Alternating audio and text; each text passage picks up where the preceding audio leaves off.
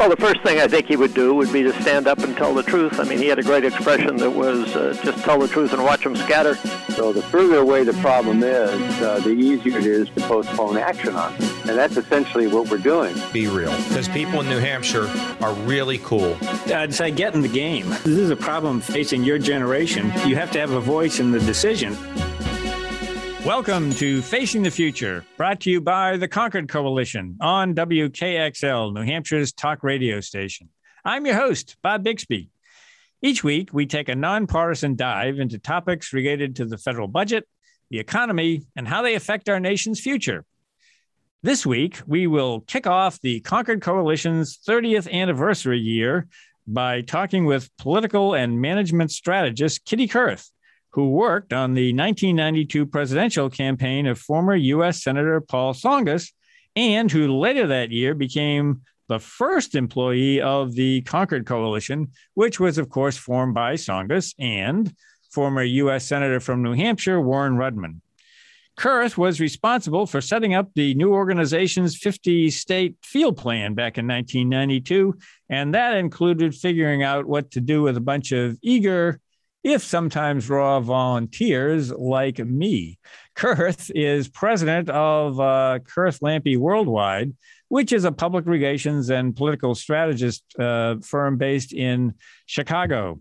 Uh, joining me in the conversation today is Concord's current national field director, Phil Smith. Well, let's harken back to the early days of the Tsongas campaign, because that's in some ways the genesis of the Concord Coalition. How did you get involved uh, originally with the Tsongas campaign? Oh, in, in more than some ways, it's the genesis of the Concord Coalition. I first got involved like one does in politics because a friend called me and said, Hey, I have this great candidate that I'm working with. I want you to come and talk to him. We need your help. And um, in my case, it was several people I had worked with uh, from Massachusetts on the Mike Dukakis campaign in 1988. And I thought, great, just what American politics needs another liberal Greek from Massachusetts running for governor. Perfect.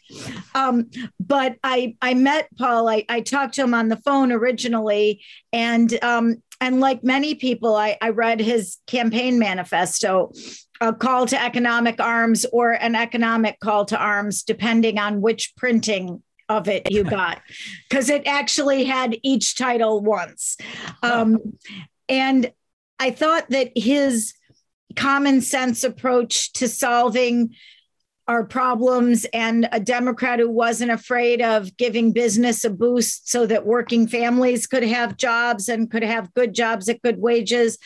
I thought that his approach was very interesting. At the time, what I was really interested, even more so than his fiscal ideas, was his um, notion of managed care and letting small businesses across the country join with other small businesses in states to have buying pools for health insurance to try to control costs and um, allow people better access to health care. And as a small business owner, I was really intrigued by that. And I wish that we would have paid more attention to his ideas back then but um, I, I, worked on the campaign and you know ne- never say never do anything well that you don't want to keep doing for the rest of your life.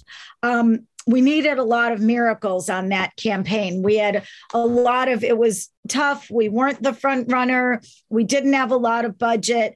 And paul Tsongas kept telling me and saying but kitty we need to figure out we need to do this and he would put these impossible tasks in front of me and then stupidly I would achieve them. And every time he needed a miracle, I would pull it off. Um, so that that it made for a wonderful campaign. We had some great experiences. It was really good in my mind for Tsongas's voice to be in those debates and to be part of the discussion, and for um, later President Clinton to hear those ideas and to hear that there was a an audience for Tsongas's economic ideas out in the country. I think that was incredibly, incredibly important. And then after the campaign, I kept getting calls on my answering machine at my office from somebody who I thought was imitating Paul Tsongas. I thought that my friend Dennis Alpert was calling me imitating Paul Tsongas. So I kept calling Dennis Alpert back. Finally, Paul had a mutual friend call me and say, Kitty, why aren't you returning Paul's calls? Oops, I thought it was Dennis. So I called Paul back and he told me about the idea of the Concord Coalition and that he would like me to think about how we could do it and to um, figure out a plan. And remember back in those days, Bob, we didn't have fact we did we had fax machines. We didn't have really everybody didn't have computers. We didn't have the internet. We had to call people and organize people through meeting them in groups and talking to them. So I'll I'll give you a break to ask a question, but then I'll happily tell you about the first meeting of the Concord Coalition at Pete Peterson's office in New York. Well, let me uh, let me just uh, go back on some of that because it, it really is a, a great summary of how the the campaign kind of morphed into it. Uh, you know, my experience on getting involved with the campaign was uh, I was sitting around uh, in Fredericksburg, Virginia, thinking that I probably was one of the only people in the state of Virginia that had ever heard of Paul Tsongas because I grew up in Massachusetts. Uh, and you might have been right. Yeah, I think I was. Uh, the, the, the dirty little secret was that uh, in in 1978, uh, not to give away uh, my age uh, here, but um, uh, when Paul Tsongas was elected to the Senate, I actually voted for the incumbent Ed Brooke at that time. Who, who in retrospect wasn't a bad guy. Paul was just a better senator. Eh, well, he was. Uh, he was. Uh, Ed Brooke was terrific. I wish we could have had them both. And then, uh, yeah. you know, but but the thing was that. Um, I, I, had an interesting experience similar to yours that a friend of mine was the first that told me about Paul Tsongas running for president. And we were actually uh, classmates at the Kennedy School at that time. And she said to me, you know, Bob, isn't this amazing? Paul Tsongas is running for president. I said, Jackie, that is the dumbest thing I have ever heard of. for the same reason you have said, uh, that's just what the Democratic Party needs is another Greek from Massachusetts uh, right after Dukakis, who, you know, just wasn't, uh, there weren't fond memories of the Dukakis campaign, the Democratic Party at that time. But anyway, I, so I kind of put it out of my head uh, until uh, you know I kept thinking, well, you know, I really like what Paul Tsongas is saying, but he can't win. And then I started thinking to myself, that's a dumb attitude. You know, if you, you know, the policy is supposed to work that if you like somebody, you should work for them. So I called the campaign, the Boston office, and I offered to volunteer. And they said, wow, somebody from Virginia. So I really did sort of, I, I ended up being a delegate to the Democratic National Convention because there was, you know, there was nobody else in Virginia. So uh, so we get so that's I'm probably one of the few people that's uh, voted in a worked in a Republican campaign and then ended up being a Democrat um, uh, delegate to the convention. But uh, it it really is interesting. But that that, that it kind of shows the the uh, the way that Paul Tsongas attracted a wide variety of people with a wide variety of backgrounds and, to sort of tie back to your point. And and this is this is what I miss the most about those years in Washington, D.C., and my work with the Concord Coalition when we could get people like Vin Weber and Paul Simon in the same room and to talk about ideas and to agree on things. You know, Joe Kennedy.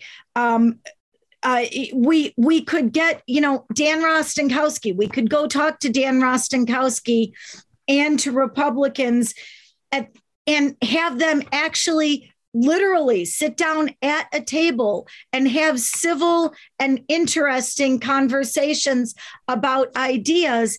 And while we started with the fiscal policies and money issues, once we got people at the table to talk about that, we were actually honestly able to have discussions about other ideas as well. You know, once you got people sitting at a table, you could have a conversation and you could exchange ideas. Well, the interesting thing about fiscal policy is that it affects everything. I mean, everything has to go through the yes. budget at one time or another. And so it can lead to bigger uh, conversations. But and, I do want to ask you before I get Phil into the conversation here because uh, you mentioned uh, the first meeting of the Concord Coalition, and I I want you to tell that story just to sort of give people a little bit of a, a background on our our our 30th anniversary. I'm gonna invariably it's gonna be like thanking people at a party. I'm gonna leave some people out, but maybe I can fill in later. I was, you know, told I had to go to. Uh, could I come to New York to this meeting in Pete Peterson's office? Well, Pete Peterson was daunting enough. His secretary had been Fred Friendly's secretary at CBS for years. She was one of those amazing executive assistants, old school that you don't see anymore. I walk into the room. It's Felix Rohatyn, um, who later was, you know, who was from Lazard Frères, later ambassador to France, Ann Jordan, Vernon Jordan's wife, Zoe Baird. Um, uh, Joan Gans Cooney, Pete Peterson's wife, who started children's who started public television for children and is basically the mother of Sesame Street, Leslie Gelb from the New York Times, David Gergen, who has served every president ever in my lifetime, as far as I can tell, um, and George Romney, and and others who I will I will go back in my brain and remember so you can fill it in on the on the web version of the podcast. But it was me and, and Warren Rudman, of course, and Paul Tsongas. It was me and all these people that I basically knew from them being talking heads on television or the opinion leaders in the New York Times. And so they looked to me and said, So, we want to do this thing, the Concord Coalition, bring people together to talk about the budget and the deficit and create a grassroots movement across the country to make change in our public policy. How are we going to do it, Kitty? well, I had more answers then than I do now.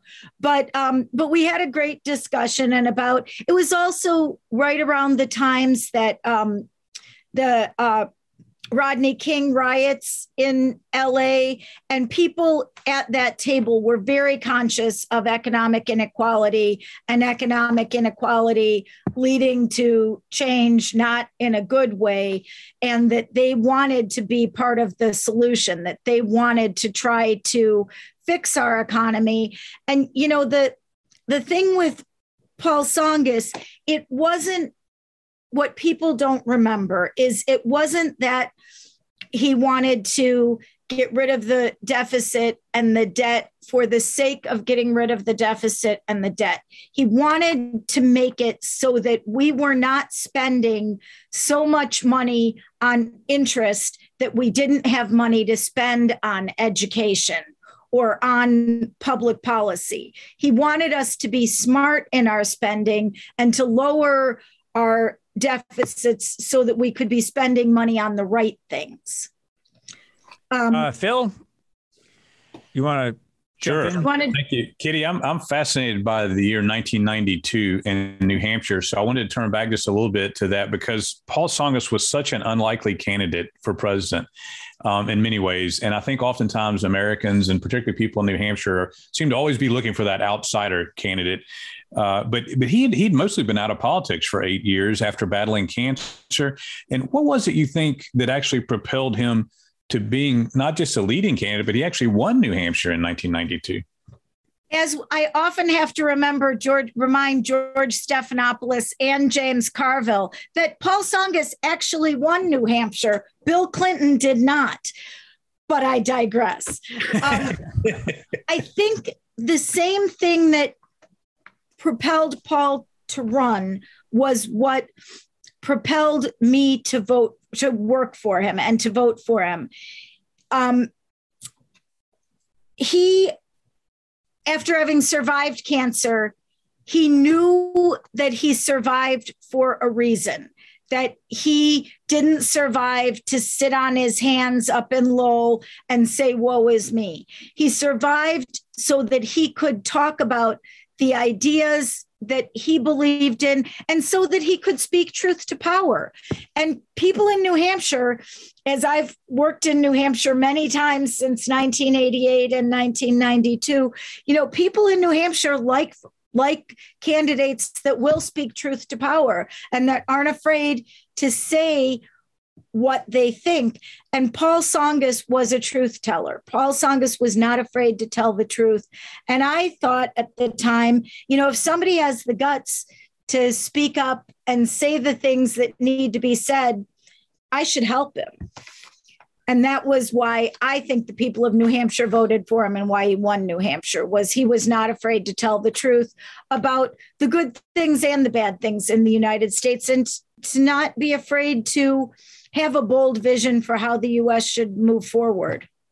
Yeah, a, certainly. Go go ahead, Phil. Go ahead. I was just saying, as a, uh, I had had recently graduated from the University of Georgia around that time, and I was so interested in what he was saying because initially, you know, there were other candidates that intrigued me, but one of the things that I remember so much about Paul Tsongas is he educated people about issues, right? Which was so different. I mean, he wasn't he wasn't a panderer right? And in fact, Never. other people weren't panderers, but he, he wasn't a pander. And, and, and that education helped me so much to learn so much more about economic issues.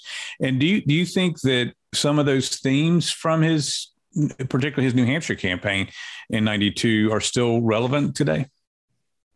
I think they are. And I think that um, you guys need to re educate people and maybe to even take a look at Paul's book from 1992. Unfortunately, a lot of the things that he wrote about in A Call to Economic Arms, unfortunately, we haven't learned our lesson. We need to go back and look at that. We need to invest in the economy and you know put people back to work i know our economic challenges now are not exactly the same as 92 in some ways better and in many ways worse but i think it's worth looking back on.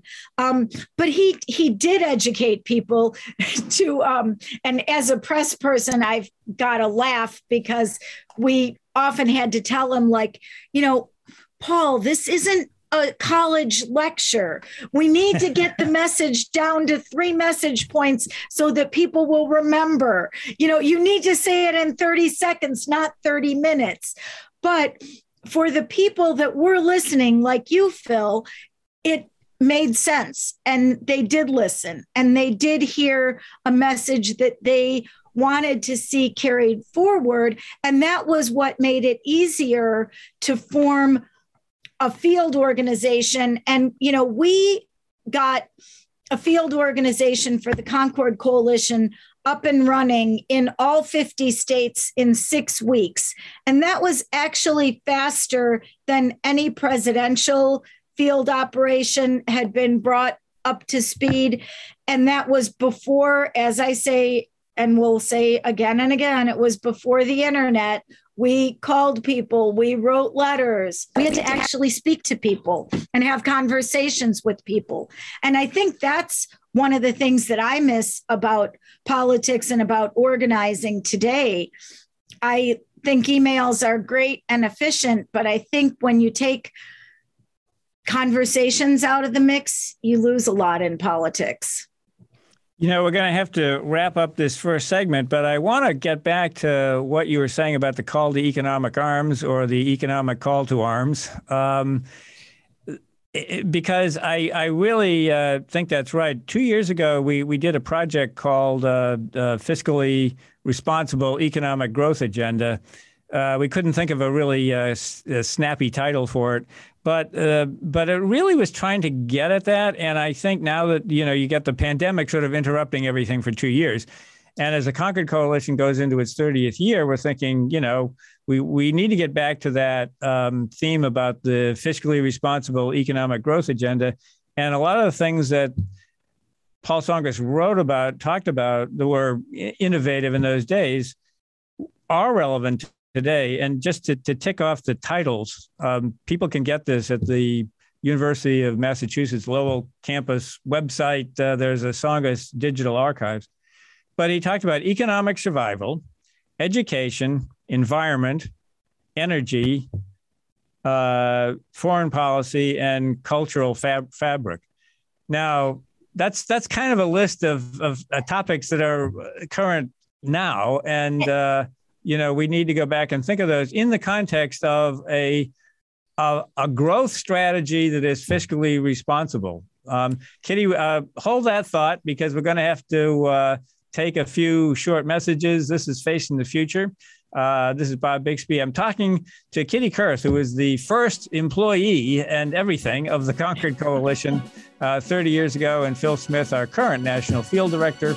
We'll be right back after these short messages.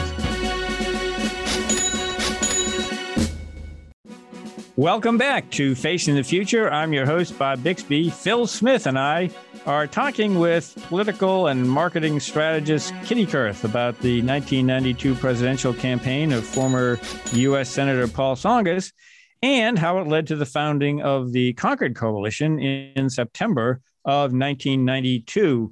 Um, you know, Kitty, we were talking about the uh, one of the attractions of the Tsongas campaign. One of the things that I I thought was most unique about it was he he combined a uh, a very liberal point of view on social policies, and yet he certainly uh, advocated fiscal responsibility. And to me, I, I I I was very happy to have a candidate where I didn't have to park all of my thoughts on one side of that or other. I didn't see a divide uh, between those two things. Could you talk about how that issue is is playing out now? Absolutely, Bob. Um, one of the reasons that I didn't support Bill Clinton initially was the environment. I was doing a lot of work on the environment back in those days. And Bill Clinton, as governor, did not have such a great record. And Paul Tsongas, on the other hand, was a leader in environmental advocacy, a leader on pushing um, climate change when we still cl- called it global warming, and on gay rights. He was the first person in Congress to ever put forward a gay rights amendment. And that was one of the ways in Illinois that I organized um, a lot of people who have subsequently become leaders in the equal rights movements in Illinois, they got started as Tsongas volunteers and Tsongas delegates back in the day. But for me, it was a very comfortable place. I am very socially liberal but i'm a small business person. You know i want to be i i want to be able to run my business. I want to be able to i want to pay taxes because i want to invest in education but i don't want to be drowned.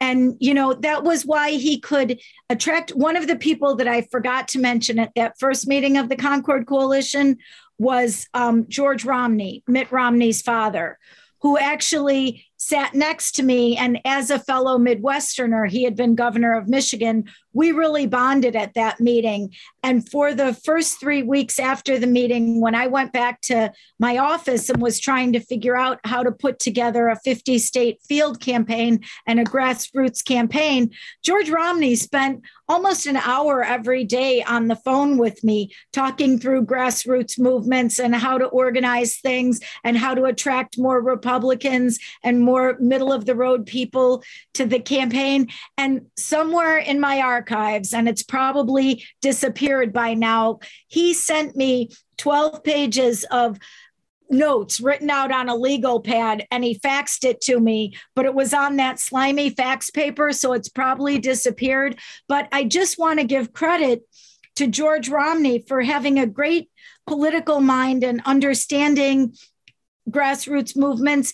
And I always wished even though I was not supporting Mitt Romney, I kept looking when Mitt Romney was running for president. I kept looking for more of that in Mitt's campaign, and I never heard it until a documentary made about Romney after the campaign. So, for those of you who are interested in the economy and politics, don't forget to talk about your views during the campaign. don't Phil, wait till uh, after. Yeah, that's a, that's always good advice. Phil, um, uh, you want to jump in, uh, sure. jump in again here? Sure, absolutely. Uh, you know, when I look back uh, to this time period that we're talking about, um, it seemed like even though you know it wasn't a perfect era, there was still a lot of challenges. It seemed like the deficit of public trust wasn't as large as it is today. So, the, of all the deficits we talk about, that's one that's the hardest to maybe get around, right? Because um, both sides don't trust one another. I mean, we were joking about who was supporting whom back in 1992. Um, one of the reasons that I was hired to go to work for the Concord Coalition is I actually actually had a little bit of a bipartisan background, which is unheard of today, right? You can't. Right. If you, you plant your flag, you're you're sworn it's to a death. dirty word. Right. Yeah. So, uh, what do you think? I mean, what do we what do we do in today's society? Do we still use sort of the same model that you were using back in 1992? Do we have to adjust, or how do we handle this?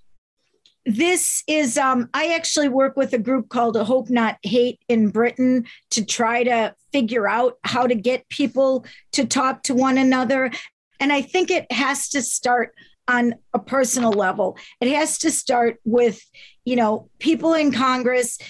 Sometimes, you know, it's as simple as who's your office neighbor across the hall in Rayburn? You know, if your office neighbor is a Republican in Rayburn, you know, just go talk to the staff in their office.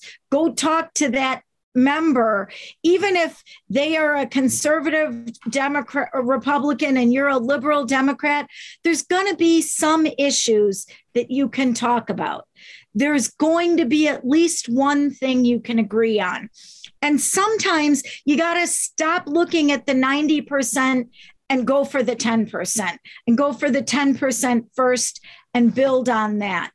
I, I also think, as far as educating the public about what really matters and what really goes on in Washington. There's such a level of distrust between people out like me out beyond the Beltway and people in the Beltway.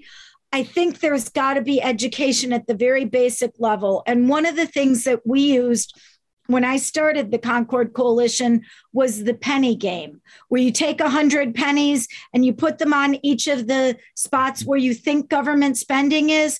And now that we're in a lockdown, I think you could do really effective Zoom meetings with people from all different country or states and counties, rural and urban, and start doing those penny games on Zoom and get people to have a dialogue about, you know, how much of our federal budget really is spent on immigration, on education, on uh, you know on on military spending. What do we really spend our money on? And as we build back better and as we come out of this deficit or this sorry out of the pandemic what do we want our country to look like? And I think bringing that tool back might help people get a really visceral understanding of what we could get our country to look like. I think the late uh, Janet Ryan, who was our California volunteer director for many years and uh, actually a staffer of the Concord Coalition as well, uh, is smiling from heaven right now. That was her favorite field tool that she used, and it works particularly well with younger people. Any advice on getting onto college campuses? That's a big goal for well, us. Where it works best is where you can get seniors and young people at the same table, and it's a really good way to get them to have an actual conversation. Um, you know, I think it talking using Zoom. I think using Zoom, and I think talking to some of the young Democrats and the young Republicans and say, you know, do you like fighting all the time or would you like to actually have a discussion and have a conversation? You know, things in a lot of ways in the country are really messed up. Do you want them to be messed up in 20 years? Or should we maybe talk to one another and try to figure it out together. One thing that you mentioned that'd be kind of fun is to get people from uh, different uh, locations because mixing up the yeah. audience, you know, whether it's that's critical geographically Bob. or by age. You, yeah. You've got to have people from Iowa and Atlanta. You know, you've got to have people in the same room. They walk in thinking they have a different viewpoint and a different life than that other person. And I have to tell you, from doing democracy training all over the world, I've been very lucky to meet people on almost every continent in cities and in villages. And you know what most people want is they want a job that they can put food on the table. They want good education for their kids and they want safety you know, education, economy, whether it's personal safety or global peace, that's what most people want. And I find that that little game was a great tool to get people to talk about that. And that was one of the things that I liked best about working at the Concord Coalition. I could go to different districts around the country and I could meet with a Republican congressman and the Republican staff and the Republican activists one day and have a conversation. And I could go and do the same thing with the Democrats the next day. And then I was able to follow up with both of them and say, hey, you know, could you call this person? Because I just had this conversation with them and they actually want to do the same things that you want to do. Maybe you guys could talk about it and work together. Yeah, that convening function is really, really uh, important. Probably even more so now than it was then because it's so much more difficult to to crack the ice, and you don't have an institutional memory, whether it's members or staff, uh, that, that you know is used to coalition building and, and working together. It's almost like think, if the if the other side wants it, we don't. and I think maybe looking at the an- anniversary of the January 6th insurrection, we've seen what problems misinformation and disinformation can cause and what having people in news silos, how much trouble and hurt that can cause. And I think if we can just in our personal lives or our professional lives break down those barriers a little bit at a time, you know, you can't you can't do it all at once, but if we could start having conversations on college campuses or you know on college campus and ask the AARP to be part of the same discussion group and the PTA, you know, get the the the young Republicans, the young Democrats, the PTA, and the AARP all in one room to talk about fiscal priorities and about the deficit. Maybe you could get them to talk about other things too. Kitty, we're going to have to leave it there. And that is a very hopeful, optimistic, and uh, cre- creative and useful note to, to end on. Uh, certainly appreciate all of your uh, early work and getting the uh, Concord Coalition field operation up and running, we have always been devoted to two things. We've had a field presence, we've had a policy presence. And you have to be able to combine those two things, which we've um, tried to do. And, and you and Phil uh, Smith and I have all been national field director at one time or another of the Concord Coalition. So we we continue to have that uh, focus, which I really think was very, very important to both Paul Tsongas and Warren Rudman, uh, which was not to be a think tank, but to have a presence beyond the Beltway and to do the sort of things you were just talking about, just getting people, giving people a voice. You know, that, uh, that was that was exactly it. And for me to have a chance to talk about Paul Tsongas, who will always remain one of my political heroes because of his lack of fear of speaking truth to power. I always welcome that opportunity. Thank you, Phil. Thank you, Bob. I really appreciate being here today. Thank you, Thank Kitty. you, Kitty. You're you're listening to Facing the Future. Phil Smith and I have been talking with uh, Kitty Kurth, who was the first employee and everything of, of, the, of the Concord Coalition 30 years ago. Uh, Phil and I will be right back after these short messages. Welcome back to Facing the Future. I'm your host, Bob Bixby, and in this segment, Concord Coalition National Field Director Phil Smith uh, is with me. And Phil, today we've been talking about uh, you know the importance of public education in our segment with uh, Kitty Kurth, and just you know I, I go back uh, to the very beginning of the Concord Coalition as well, and it's always been this kind of two-headed monster. I mean, we we have been uh, in some ways focused on policy because that's important, but the the vision of the founders really was that the Concord Coalition should not be a think tank; it should be a, a grassroots organization. It should be focused on public education beyond the Beltway. So we we we try to do both things and that's the the job that I had at one time, being the national field director, and and you have now. Uh, one of our most popular tools is is you know well kitty mentioned the the penny game which people kind of assign where they think the money is in the federal budget and then you can have a discussion about it and the other one calls on people to have called principles and priorities calls upon people to actually make choices about specific options so in our 30th anniversary year uh, tell us about some of the uh, the, the, the field plans that uh, that we have to maintain and enhance this public education message.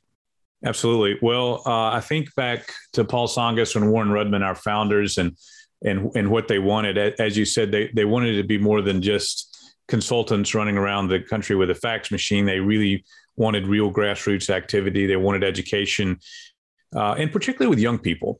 Uh, and so um, when I think about going onto college campuses and helping to educate people, that exercise is a perfect way to do it. And so, in our 30th year, we are planning to uh, go to 30 college campuses across America from sea to shining sea and to uh, run our budget exercise to bring in policy experts and to help educate people about this. And I, you know, Paul, Paul Tsongas used to reference another Paul, uh, Paul Revere. And you know, hmm. Paul Revere didn't sit still. He didn't stay at home and ring his bell from home. Uh, he got on his horse. And so, in our 30th year, we're going to get on our horse and we're going to go to campuses all across the country. We've uh, last year we we actually were on several college campuses, uh, UNLV, UNH, the University of Georgia. Um, we were actually in person at Colorado State. We did one one one in person event. It wasn't just on Zoom uh, American University hosted. So these are the type places that we plan on going uh, in our 30th year. And so let the word go out. Whoever is listening to us, uh, if you want us at the campus of your alma mater or have uh, contacts at various campuses, uh, we're in the planning stages right now and getting ready to execute uh, this plan to be on 30 college campuses in our 30th year. And you know, with uh, Paul Tsongas, uh, Paul Tsongas, uh, Paul Revere didn't have the option of Zoom, uh, in in in those days, but uh, but we do. And uh, you know, it we, we're beginning the year in a challenged environment still with COVID, but colleges have learned to adapt, and we've learned to adapt. So we're not going to be slowed down in in the in, you know by anything uh, COVID related because we, you know, we we can do these things via Zoom. We'd like to do them in person, and we will look for opportunities uh, to do that. But there are certain uh, ways that we can adapt these things to uh, Zoom as well. I think that you know one of the one of the things that's really most important, I think, about the work that we do is getting people to rethink their basic points of view. in, in other words, by that I mean think about the legitimacy uh, of other people's points of view.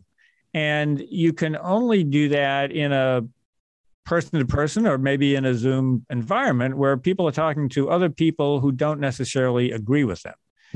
And, uh, you know, I have found just in my own personal experience that I might go into a situation pretty much with my mind made up about something. And then I listen to somebody who's got a different point of view. And my initial first reaction might be, I don't agree with that. Mm-hmm. Uh, but if I, you know, kind of be polite and, and hold my tongue for a little bit and listen to what they're saying, I might begin to to change my mind. That that can happen within the family setting. Uh, and it, it certainly can happen within public policy. Have you seen that sort of thing in your years? Absolutely, it's it, it's actually downright cathartic when I see this with the budget exercise, and I've I've seen it. Um, one example that I can remember, we did an event in North Carolina uh, with a very very conservative Republican member of the U.S. House of Representatives, and uh, not too long before the event, I got a call from the local Democratic Party asking, you know, is this open to the public? And we're like, absolutely, it is open. You know, just because uh, the member of Congress is is a Republican doesn't mean Democrats can't come. Please, you know, everybody come. And that night, we randomly. This is one of the things we do the exercise. You know, we randomly assign people to these tables. So we uh, we we break up marriages and best friends as soon as they walk in the door and put them at different tables. And uh, that night, just by by sure luck and, and random circumstance, uh, the head of the local Democratic uh, committee was seated at the same table as the head of the local Republican committee. I think it's the first time they had ever been at the same table together. But it was also happening at other tables where CNN viewers or, or, MSNBC viewers were at the same table with Fox News viewers, right? And and uh, and it was fascinating to hear the conversation because one of the painful ironies about the information age that we live in is that we are siloed, and we oftentimes don't ever get out of our silo. Uh, to talk to other people. So in this case, we're talking about federal budget and assembling a, a 10 year federal budget plan in this exercise. But it's fascinating to see people actually come together, and people have a lot more in common than they realize. And I think that's really important right now because over the 30 years of the Concord Coalition's existence, if there's one thing that has changed, it is that we are unfortunately more divided and we get our information from different sources. And oftentimes we spend so much time talking that we don't listen and that's what this exercise gives people. I, I think that the, the technology is it drives people apart because it's very easy to get to get a, a, flood of information, but it's a flood of information sometimes reinforcing what you already want to believe. And so when we get people working in these tables, one on one, it it it gets away from that because you you look across the table and you see somebody in your own community uh, who maybe has a different point of view, and it's hard to say, you know, to just dismiss them as some wacko uh, if just because they have a different point of view. Uh, doesn't mean they're not a wacko, but I mean, it's just people have different points of view. And I think it's a values thing. That's why we call our exercise principles and priorities, because, you know, some people have a lot of their, their, their views about fiscal policy are driven by values, you know, what they think the government should be doing, could be doing.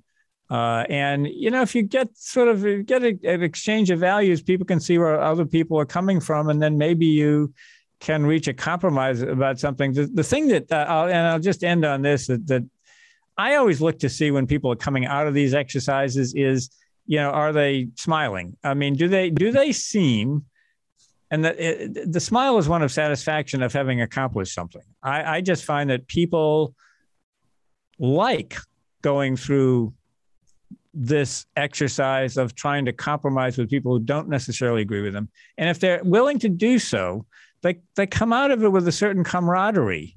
Uh, and I that that's what always gives me hope and uh, and and keeps me going in this work.